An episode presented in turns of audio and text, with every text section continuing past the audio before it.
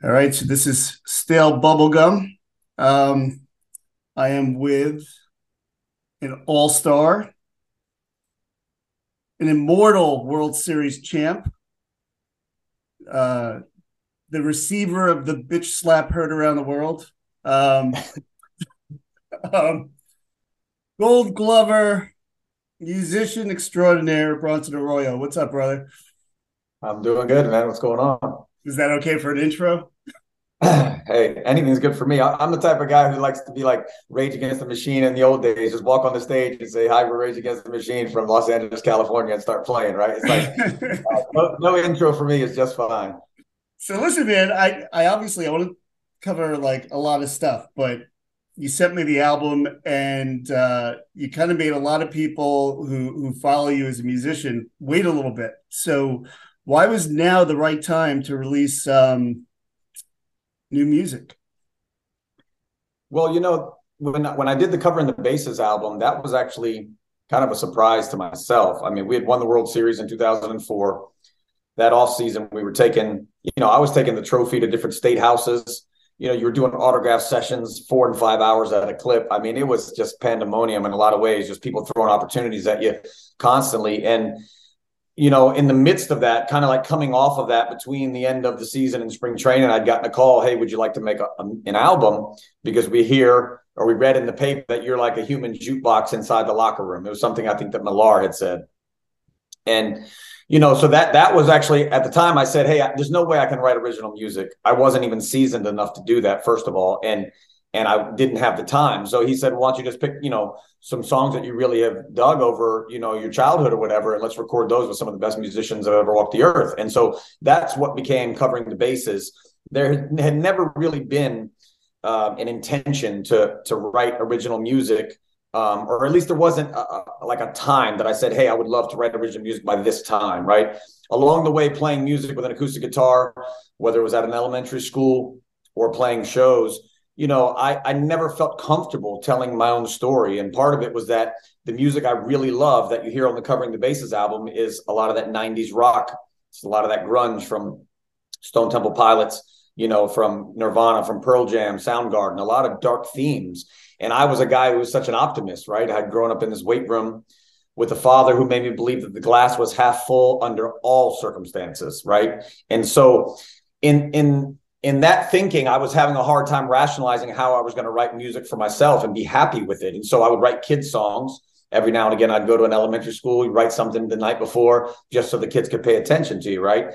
But um, I think as I was winding down my career, I had been talking for 15 years with the guys on this record. Um, you know, I'd known them since 2004, back in the, in the New England days, and we had always been friends ever since and played music ever since. I'd always said, "Let's let's write a record," and I always said that, but it was kind of like a joke in a way. You know, I wasn't really sure how we are going to do it or when we would do it. But as I was finishing up and knew that I was not going to be playing baseball anymore, I felt like I needed something to kind of grind against a little bit. I felt like I needed something to lean into.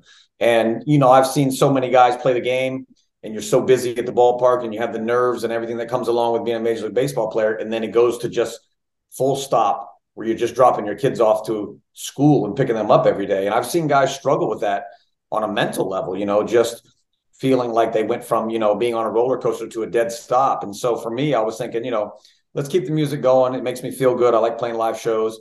And that's was kind of the process that got me going in the right direction to write this record. And how long, um, I guess it's a two-parter. Like, how long have you lived with these songs uh, for? And did the pandemic have anything to do with like, you know, you're locked in, you're kind of forced to like um be inside and um, do nothing but like kind of Netflix and whatever.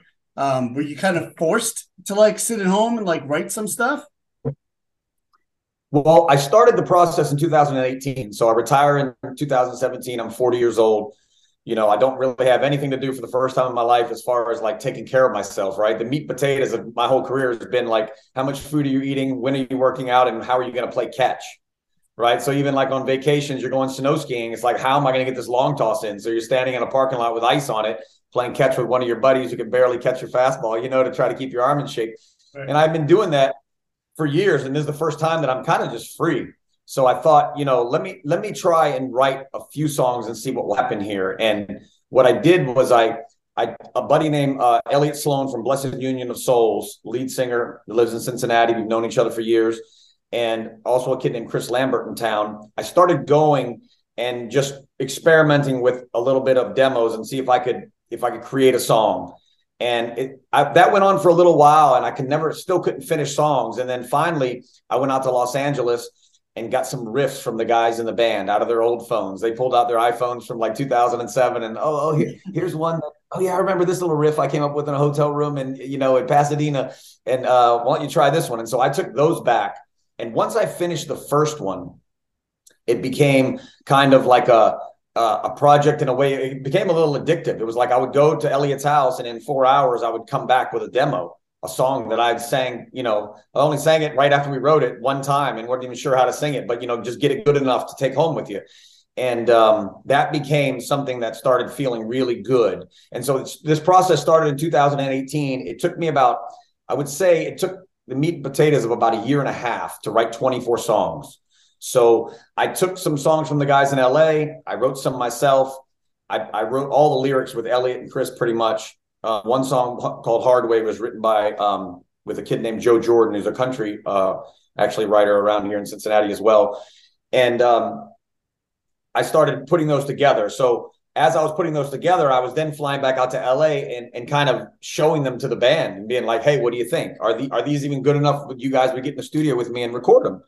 and they they were pleasantly surprised by that first time I dropped in with about 10 to 12 songs and they were like wow you've been putting in some work right and just kind of getting the energy going in the right direction and getting over that hump made them realize hey this is a possibility so I went back and I finished up the last you know half of them had 24 songs and kind of that was what we are going to whittle down to figure out what we would record and what would actually make the album um so but once we started recording the record covid put a stop right in the middle of it. I would say we were the meat and potatoes of the songs were recorded, but there was no backup vocals, no cellos, no pianos, no elect, no, no lead guitar on some of them.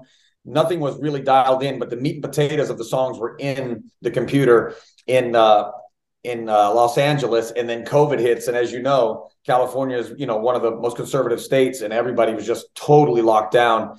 So I didn't know what was going to happen. I was just sitting on these songs for a long time, mm. and uh, just waiting to see what would happen. What were you doing during COVID? How'd you stay sane? My routine wasn't messed up that much because I, yeah. I love golf and I love okay. to snow ski a little bit. So I found that in the beginning of the pandemic, nobody was going anywhere. So I would go out to the golf course and it was a little chilly. It was still like March, right? So it was like cool out and right. nobody was really wanting to play golf in 40 degree weather. So I'd go out by myself and I was finishing a round of golf in two hours. And I was like, this is beautiful. There's no one here. But then really quickly, everyone started figuring out like golf is the thing to do during the pandemic and then the golf course got completely packed. But I was doing that, working out down in my basement, just um, you know riding a bike, getting some workouts in, and just spending a lot of time with my wife, really. And it was the first time that she didn't have to ask me where I was going and why I was flying somewhere, and kind of gave you know it was nice to have some really down home time where nobody could actually ask of your time. You can't come to this charity event. You know, can you come do X, Y, and Z for me? So it was a little bit of a reprieve. It felt nice for a while. So, so now that the record, by the way, when is the record coming out? The record's coming out on February 17th. Okay. Um, and the album is, is called Some Might Say. And the, and the band, we finally came up with a band name. It's been a while trying to nail it down. They just kept saying Bronson Arroyo, but they really wanted the band to be recognized because this is a group of guys I've been with for 15 years. This is not, these are friends. These are not like hired guns. So it's it's called Bronson Arroyo and the 04. Right. And part of that part of that rep- represents when we met. It obviously represents the World Series championship, but it also represents four guys playing behind me and um, you know it's kind of cool. And and the name of the album is Some Might Say, which is the third song on the record. And it's not that the song is so significant, but it felt like um, felt like the word "Some Might Say" uh, was kind of like, hey, some might say, damn, that's a pretty good record. Some might say, you know, that's just a baseball player trying to do something he has no business doing, right? Like some might say a lot of things. And so I thought it was kind of cool. Well, I think like, you know, some might say also like, wow, I didn't know he could like put out a really good record like that. And and that's sure. not even smoke, like because um, I think the the first time, no, I know the first time I interviewed you was for that cover uh, album, and I remember thinking like, this is real. By the way, like '90s grunge is my wheelhouse. Like that's, I think that's like the the golden age of rock, at least for me, anyway. Like there's right. just, I, I, mean, during the pandemic, all I was playing really was uh, Alice in Chains Unplugged, um, and like Nutshell over and over and over again. Which, by the way, I think that probably sums up where my mental state was during during COVID. Right. but um but I remember thinking like, wow, he's really good. And then there was that that lull. Um, and listening to the new album, I don't I don't know if you notice it or maybe it's just just me. Like I feel like your voice has gotten a little deeper too. Like, have you noticed that at all or no? No, I don't know deeper, but I, I you know, you're stronger. I, I, don't know.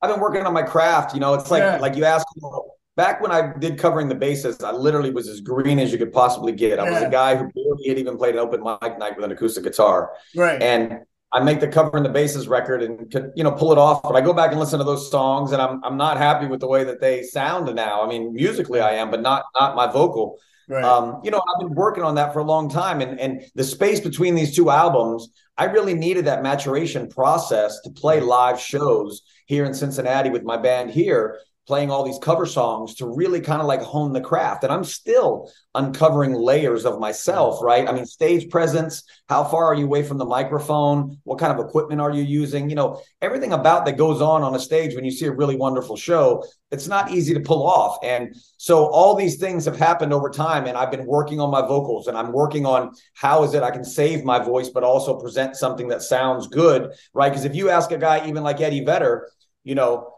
when if you ask him how he sang those sets back in 92 he'll tell you like if i was only doing 12 songs back then and if i tried to sing three hours like that now there's no way i could pull it off right, right. he had to figure out that he's got to be a little bit more breathy. You've got to find other places in your range in order to sing these songs to save yourself a little bit. So i've been working on all of that coming down to the basement and grinding by myself with an acoustic guitar. And so that's what you're hearing is a little bit different vocal than i had in the past because i'm just matured over the years and trying to get better yeah, I think I think I'm probably hearing the miles, like you know, just just life, right? Like I think that's probably what I'm hearing. Um, also, just what I'm noticing, there is like kind of a country edge to it. There there is that grunge. You you hear the grunge, you hear the rock, but there is kind of like the country um, elements too. Like if you had to describe your sound, how how would you do that without labeling and pigeonhole yourself? Yeah, yeah. You know, I think well, first when I when I recorded when I wrote the songs, you know, there was no intention of what they would sound like. There was no intention of I want this to sound like a rock song. You know, if you if you listen to Never Let You Go, it's obviously like a, a folky kind of tune. Um, if you hear Higher Ground, you can hear almost some '80s vibes in that in that lead in the beginning there. There's different, you know, you hear a little bit of Tom Petty on the record. You can obviously hear some influence of Eddie Vedder in me in the way I'm singing some of the songs.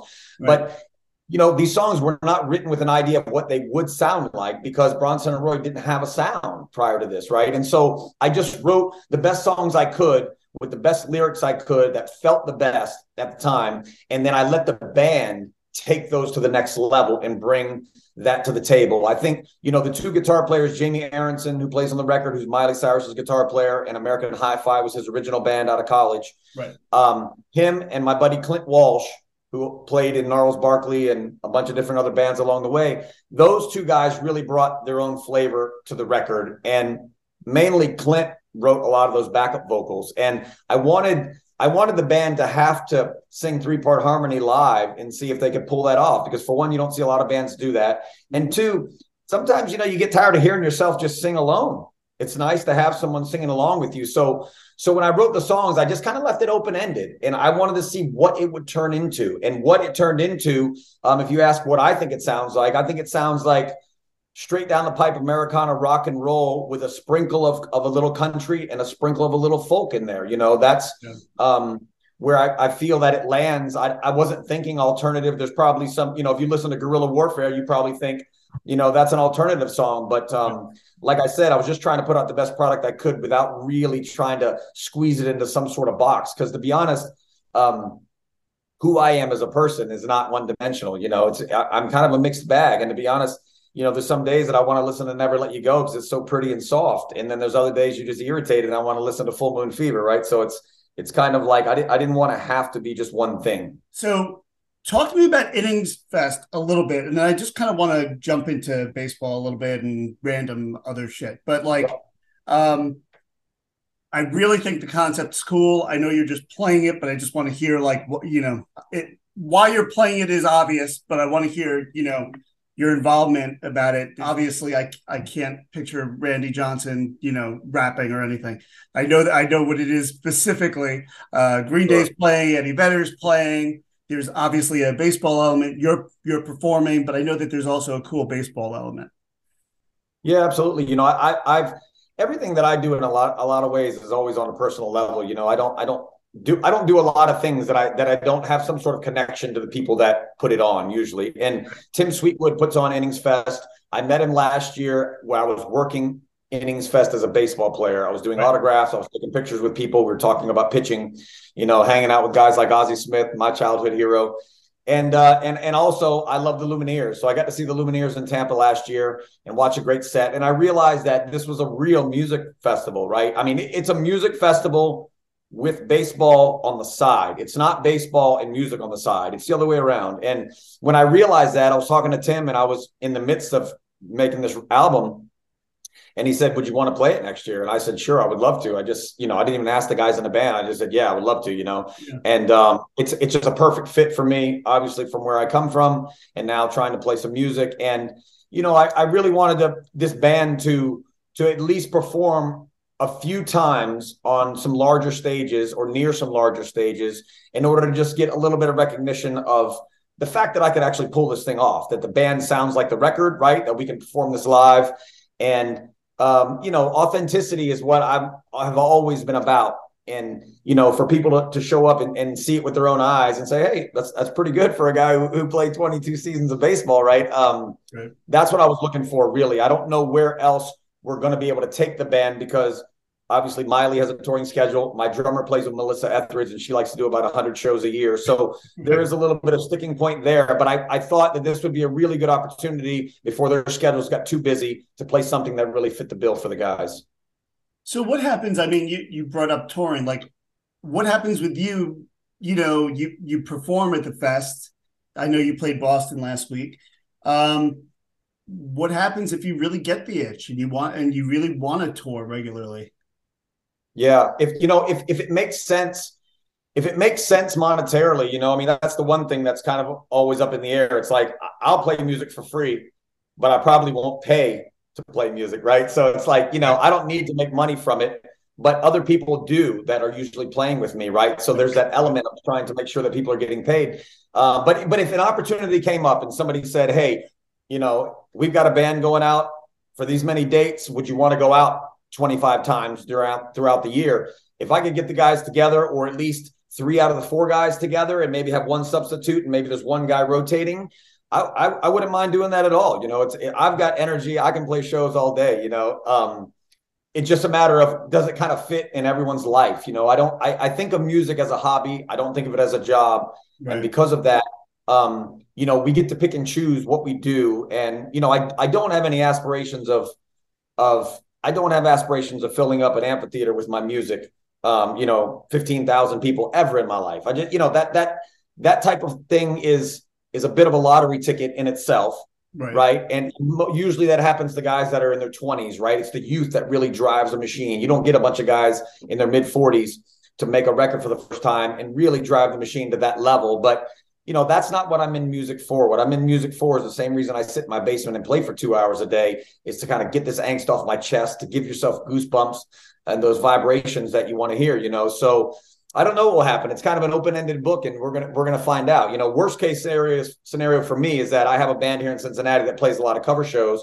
We get to play 10, 12, 15 times a year, raise money for people, pay the guys a decent amount. And that kind of satiates me enough as a person to feel good about what I'm doing musically. If I get to do something with my own music that takes me other places, that would just be icing on top of the cake. Where where are you at now, like, you know, at this point in your life with baseball? Because I mean, we're we're obviously in the off season and like I just want to ask you about like what do you think about this off season? Because it's been pretty crazy. But where are you at with baseball? Do you see like a return in any any shape form, like you know, with I don't know, coaching, announcing. I mean, obviously, uh, you're still a young guy. I mean, uh, I, I, I I saw like a hilarious tweet from uh, Josh Reddick where he's like, "Well, shit, I'll come back if they're giving these contracts out to everybody."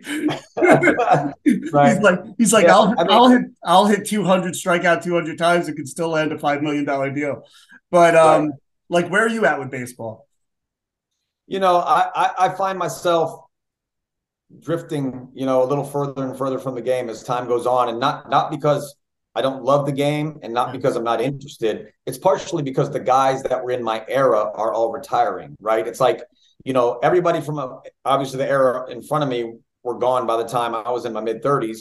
Right. The Ken Griffey Juniors of the world, right? The Jose Cansecos, the Mark McGwire's, the Barry Bonds. Right. And now, now even the generation below me, the Joey Vottos and the Jay Bruces of the world are, are either out of the game or about to be out of the game. And so You've got a lot of turnover. Teams are younger and younger all the time. I mean, if you look at the Cincinnati Reds, I played with 18 guys on that roster just about three years ago.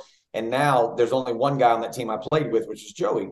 Right. And so, you know, as as as the players are unfamiliar, it becomes a little less interesting for me to really dig into the team. But but I'm still connected to the Reds in a way because I played there for nine years. I'm going to go into their Hall of Fame this July. Nice. And Congrats. you know, it's I go you know, I go down to the ballpark to see the clubhouse guys who've been there for 30, 40 years and hang out with those guys and play music sometimes in the clubhouse and say hi to the young kids and eat some food.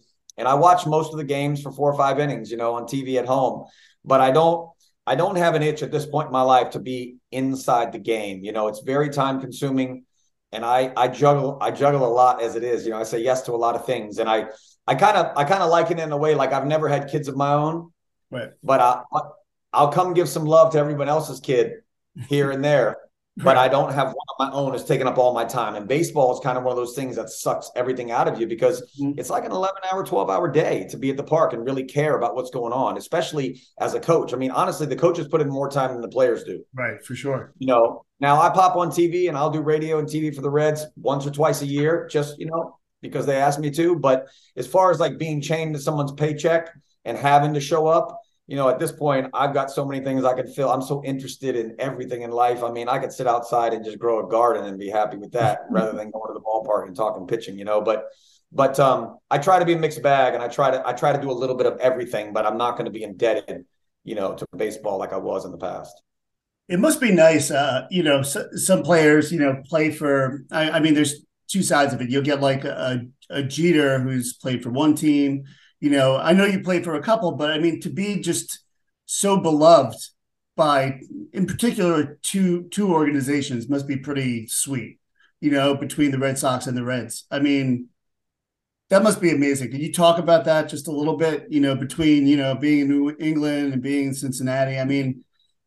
I mean, you had you had such killer years in Cincinnati, and just I mean, obviously 2004 was amazing for the Sox, but you had an amazing year in 2005 with the Sox. So like talk to me a little bit about, you know, just being part of those two franchises.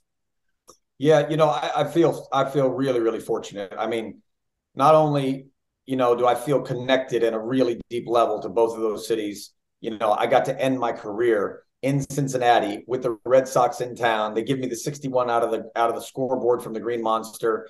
Um, you know, I get to play a show where I play my favorite band, Pearl Jam's four or five songs at second base for the fans after the game. You know, it's just kind of like a real full circle moment. And, yeah. you know, there's a lot of guys who've had better careers than me. There's a lot of guys who have probably gone into the Hall of Fame that have bounced around from team to team and never had an opportunity to really make a place home. Right. And, winning that World Series in Boston in, in 04 and having that good season in 05 and being part of that loss in 03 kind of cemented me in a very short amount of time into that city. And then to have almost a decade in Cincinnati of being beloved by these fans. And I still feel the love in this city. It's why people still show up to music shows. A lot of times they want to get a baseball card signed or talk about how they saw me pitch in the past rather than listening to the music. But you know, it's really nice to have that because, like I said, there's other guys. I mean, there's only a little over a thousand people who've played 10 years in the big leagues, right? So right. for me to have pulled off nine of them in a city like this, be able to play here long enough to make it into to, to Reds Hall of Fame, you know, one of 90 guys after the oldest team in the game. I could have never dreamt that up as a kid. You know, I, I I, I thought for damn sure I was going to play in the big leagues um, for a good amount of time. But to say you're going to play on one team long enough to, to make it into their Hall of Fame and also to you know win a World Series championship that was as legendary as that one was. You know, I couldn't have scripted that any better, and and and I feel very fortunate to be able to go down to the ballpark in both places a lot of times and walk into the locker room and have people look at me like, "Hey, oh, that's Bronson Arroyo, man. Good to see him." Right, and that doesn't happen all the time for athletes, and it's it's it's it's really really special.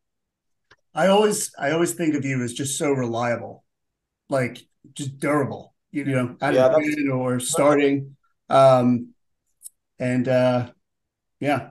I mean, that was, I hope that you don't that shy too far away. I, I hope you don't shy too far away from baseball. You know, um, but whatever, man. You're also a great musician, so whatever. Yeah, I mean, I always baseball is always, you know, when I say I'm drifting from it, it's more it's more about the fact that I don't personally know the players, right? There's yeah. there's something to be said about I have something to add to the game when it comes to someone coming to me and say, "Hey, play catch with this kid and let me know what you think."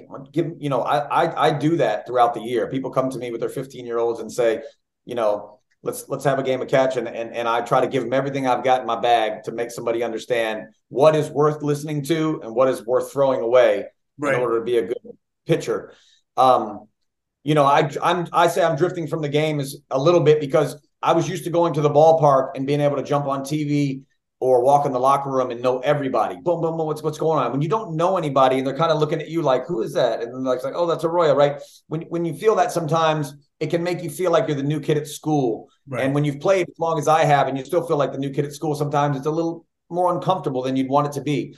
Yeah. But as far as as far as like being interested in sharing how I pitched so far out of the box and how a guy who weighed 180 pounds pitched 2,000 innings in 10 years and all those types of things.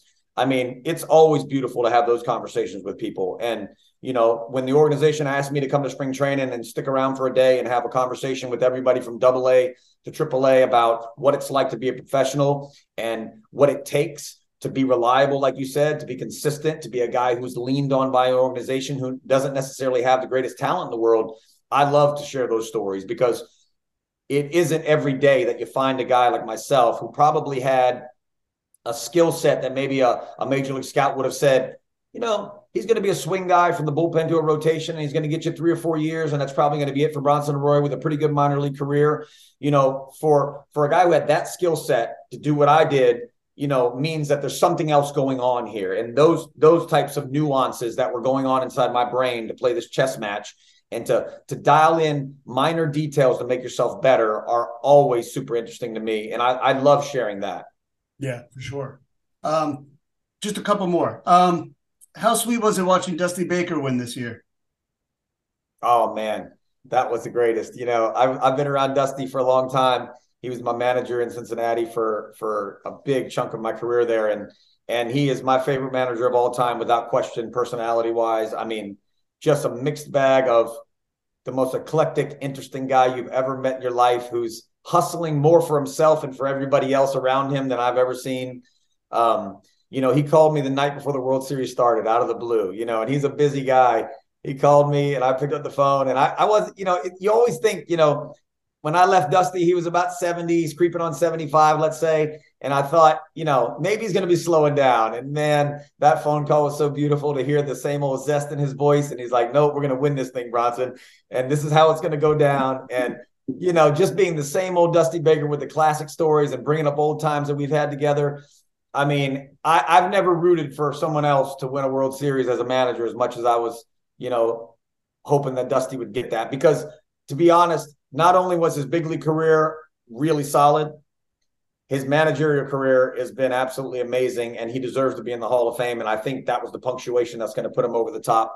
And uh, you know, no no better no better guy to it to happen to. I mean, he is a friend for life, and and it's always a joy to be in his presence. Do you uh, did you talk to him after he won or no? No, I, you know what? I was just about to hit the stage in Cincinnati here at a place called the, in the Madison Theater, and yeah. we were doing a 12 song Pearl Jam set on a 90s grunge night. And just they won the World Series one minute before we started the first song. And I turned on my camera and told the crowd to say hi to Dusty. And I said, Congratulations. And I sent it to him. And uh, I hadn't heard back from him, which I didn't expect to because he's probably getting a million of those. Right. But uh, the conversation the, the, day before the, the series started was was absolutely beautiful. That, that's classic. You know, the the reason I started this podcast is because I just I remember being like um, a little fat kid and playing baseball with my dad, and I always had like this, you know, the when you're walking to the batter's box, uh, and I don't even think they did this in the '80s uh, when I was watching baseball, of like a pump up song, you know, like you know, uh, a song that you know, entrance song, kind kind of like wrestling, right? Like you're you're walking in entrance theme. And I would always have like a song in my head, and like I'm pretending to be Darryl Strawberry or something like that and I always I I think like music and pop culture or whatever and, and baseball they just go hand in hand.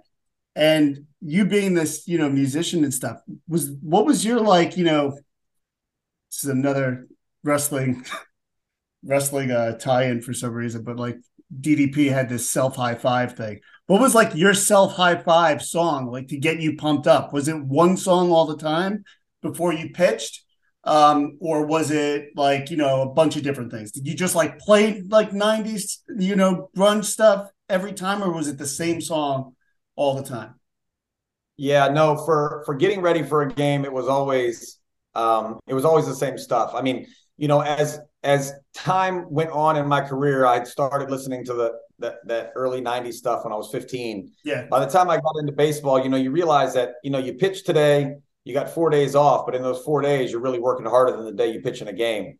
And to get a squat workout in sometimes in your mid 30s and your back is aching and your knees hurt, you got to have something to kind of light your fire a little bit. Right. And for me, it was always going to be the music. And so it was, it was always the Pearl Jam 10 record, right? And I know they've got plenty of other records, yeah. but just the viciousness of Once, Even Flow, Alive, Jeremy, Black, you know, Why Go? These songs were just had so much energy in them that I always had that playing. And it, and it was something that as people realized, you know, they would walk by the weight room and hear the same music, they knew who was in there working out, yep. right? And yep. and um, that, that was always it. Now, now to, to actually play, the day I would play, I really didn't listen to music a lot that day. But while I was getting stretched from the strength coach, who at the time was a guy named Matt Kraus, he um, we I would put on Indifference, which is another Pearl Jam yep. song.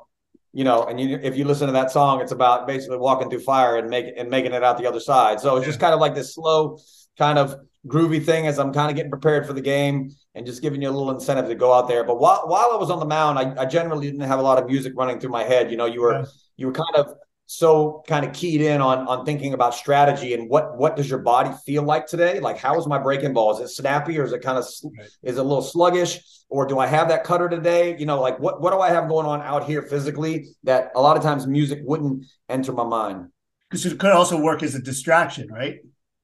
I guess absolutely the, the day of. Yeah, I could see indifference being really good. You know, um, screaming your lungs out, right? Till it fills the room. Yeah, yeah I could, I could yeah, yeah. And, and, yeah. And, and the way that song starts with the first two verses that are just very mellow as I'm getting stretched, and then, like you said, in the third verse, he's saying, "I'll swallow poison until I grow immune. I, I'll scream my lungs out till it fills this room." So it's like it was kind of ramping up. Like, all right, here we go. I'm about to get on this field and get it going.